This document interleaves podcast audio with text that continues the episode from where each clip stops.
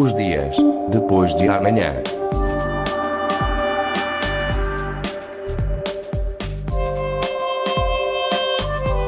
Magazine de Tecnologia e Investigação da Antena 1 Madeira.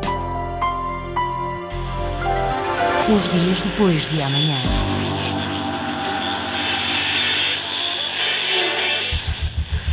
Hoje navegamos pelas ondas da rádio.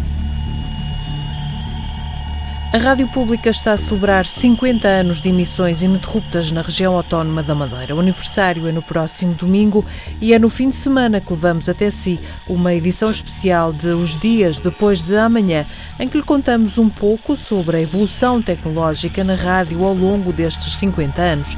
Nesta edição, levantamos já a ponta do véu.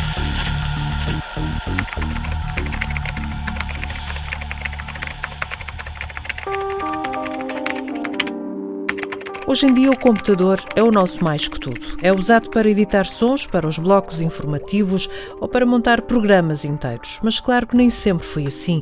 Deixamos que seja Tito Freitas a contar como foi.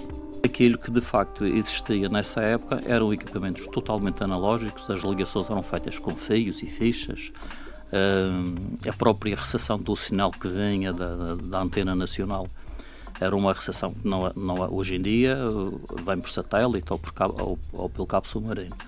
Nessa altura era um, era um receptor, só que um receptor mais, digamos, mais profissional do que aquele que nós normalmente tínhamos em casa, que estava instalado na Marconi, no Canicial. Uh, depois, esse, o sinal que era captado por esse rádio era encaminhado para o Funchal e nós, quando, quando queríamos uh, introduzir no ar uh, parte, parte da emissão nacional, era através dessa, era dessa forma. E aquilo, claro, estava muito suje, sujeito a, às condições atmosféricas. Havia ocasiões que tínhamos que interromper, tínhamos que recorrer a um disco de vinil, que na altura não havia CDs ainda, ou a um programa gravado em fita magnética, umas, sei lá, umas máquinas que tinham metade do meu tamanho. Na minha altura eram, eram pesadíssimas. E a manipulação do áudio através de, desses suportes em fita também era, era um pouco complexo. Nós, quando queríamos compor um programa com vários, uh, vários excertos, vários registros, uh, ou copiávamos o original para uma cópia, mas isso perdia, mas perdíamos qualidade com, com essa operação, ou cortávamos aos bocadinhos.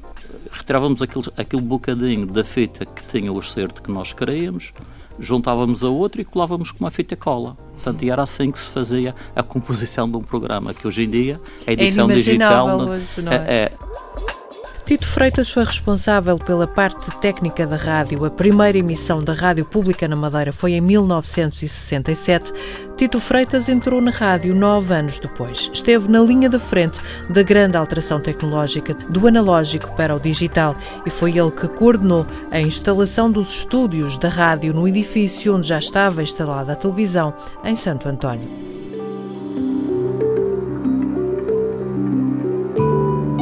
Os dias depois de amanhã.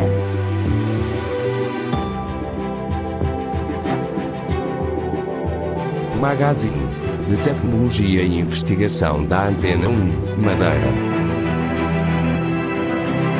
Os dias depois de amanhã.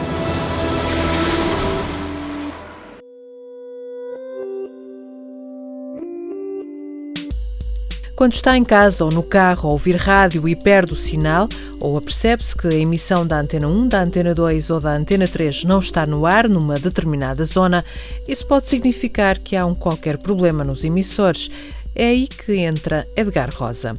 Entre outras funções, Edgar Rosa é o nosso engenheiro dos emissores. Tem por missão certificar-se que está tudo a funcionar em condições e que a sua rádio chega a todos os cantos da Madeira e do Porto Santo. No dia em que conversamos para esta edição, fomos até o emissor de Machico, no Pico do Facho, resolver um pequeno problema. Depois de resolvido, foi preciso percorrer toda a zona de alcance deste emissor para garantir que a emissão estava a chegar em condições a todo o Conselho. E foi aí, nessa conversa, que descobri que estas estações onde estão instalados os emissores também têm sentimentos. A gente está aqui por baixo, mas como está um bocado tapado, ele está a preferir as estações do Porto Santo e também a do Arier. A do Arier chega agora cá porque nós recentemente aumentamos a potência e mudamos o sistema de antenas. Aqui nós estamos a chegar ao canizal. Temos a, exatamente a sair do túnel antigo. Eles, era suposto estar a apanhar qual? Está correto, apanhamos o do Porto Santo e ele está um bocado tapado.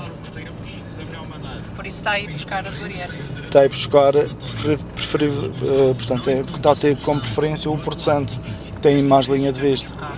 Mas mais para baixo ele vai, vai buscar este. Porque a gente estamos a acabar de sair do túnel, esta zona aqui é mesmo um vale bastante fechado e é normal que isso aconteça.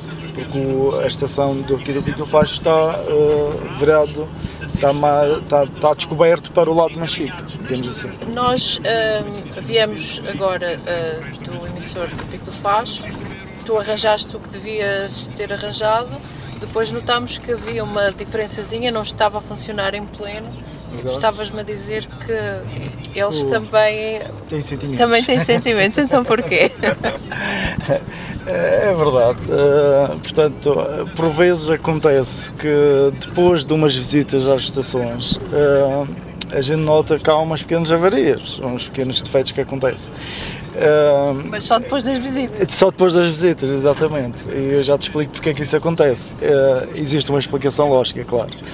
Uh, não é bruxaria nem nada disso, nem sentimentos das estações, é simplesmente pelo facto de nós, quando reparamos o equipamento, nós retiramos muitos equipamentos dos bastidores e mexemos em muitos cabos. É assim, nós temos todo o cuidado para não afetar nada do, das outras, dos outros canais e das coisas, mas por vezes, sem nos apercebermos, uh, acontece, porque é assim, aquilo são estações que estão ali 24 horas sobre 24 horas a trabalhar e os cabos estão lá tudo fixos de uma forma correta. E às vezes ao mexer ou tirar um equipamento e inserir outro acabamos ao preferir um cabo. Por coisa que às vezes portanto, são pequenas avarias provocadas por nós que se a gente não detecta no local logo e corrige eh, depois causam algumas eh, situações que a gente nota logo após as visitas aos locais. E eles ficarem um bocadinho chateados. Chateados, por isso a gente diz que cuidemos bem deles, eles...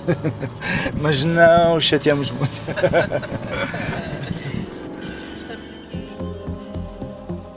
Edgar Rosa, responsável pela manutenção não só dos emissores da rádio, mas também dos nossos microfones, gravadores e tudo o que precisamos para levar as emissões até esse lado. Para que esta emissão chegue até si hoje, nestas condições, foram necessárias muitas experiências ao longo dos anos. Todas estas formas de comunicação, hoje em dia, sem fios, começaram a ser desenhadas no século XIX. Já ouviu falar de Marconi? Foi ele que esteve na linha da frente dessas comunicações sem fios. É graças a ele e a todos os que trabalharam na altura e que tiveram de ouvir dos governos que comunicar sem fios não tinha futuro que hoje estamos aqui a comunicar sem fios através do ar que nos rodeia. Nelson Melim é o responsável na Madeira pela Autoridade Nacional das Comunicações, a ANACOM. É esta entidade que gera tudo o que é espaço ocupado pelas comunicações: a rádio, a televisão, os telemóveis, o GPS. Nelson Melim explica como tudo isto funciona. Digamos isto, o, o mais básico e para, para quem nos ouve lá em casa poder perceber um, digamos, uma estação de rádio uh, com uma determinada frequência uh, digamos, que é atribuída até pela ANACOM uh, tem, tem no, no, digamos, no seu equipamento emissor digamos, um cristal ajustado ao funcionamento a uma determinada frequência, esta, esta frequência que é, que é legalmente autorizada, e, e que faz esta emissão, este broadcast, através de, um, de, digamos, de uma antena que é aquele colocado numa torre, num lugar qualquer, para, para ter esta cobertura. Ao fim e ao cabo, o que é que nós temos? Temos um, um sistema de, de, de oscilação que, que, vai permitir gerar ondas eletromagnéticas e uh, esta, esta propagação das ondas uh, faz-se de uma forma, uh, neste caso isotrópica, muitas vezes isotrópica, ou seja, uma antena que emite em todas as, as direções possíveis de uma circunferência, para, para quem nos ouve perceber um pouco, e, e depois do outro lado temos o, o, a, outra parte, ou seja, temos um equipamento que vai descodificar, descodificar isto. Os dias depois de amanhã. Estas e outras explicações e as histórias de ontem e de hoje da evolução tecnológica na rádio podem ser ouvidas numa edição especial de Os Dias Depois de Amanhã, que vai para o ar no próximo fim de semana.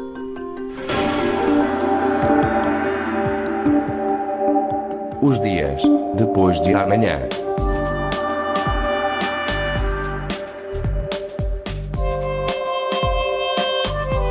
Magazine de Tecnologia e Investigação da Antena 1 Madeira. Os dias depois de amanhã.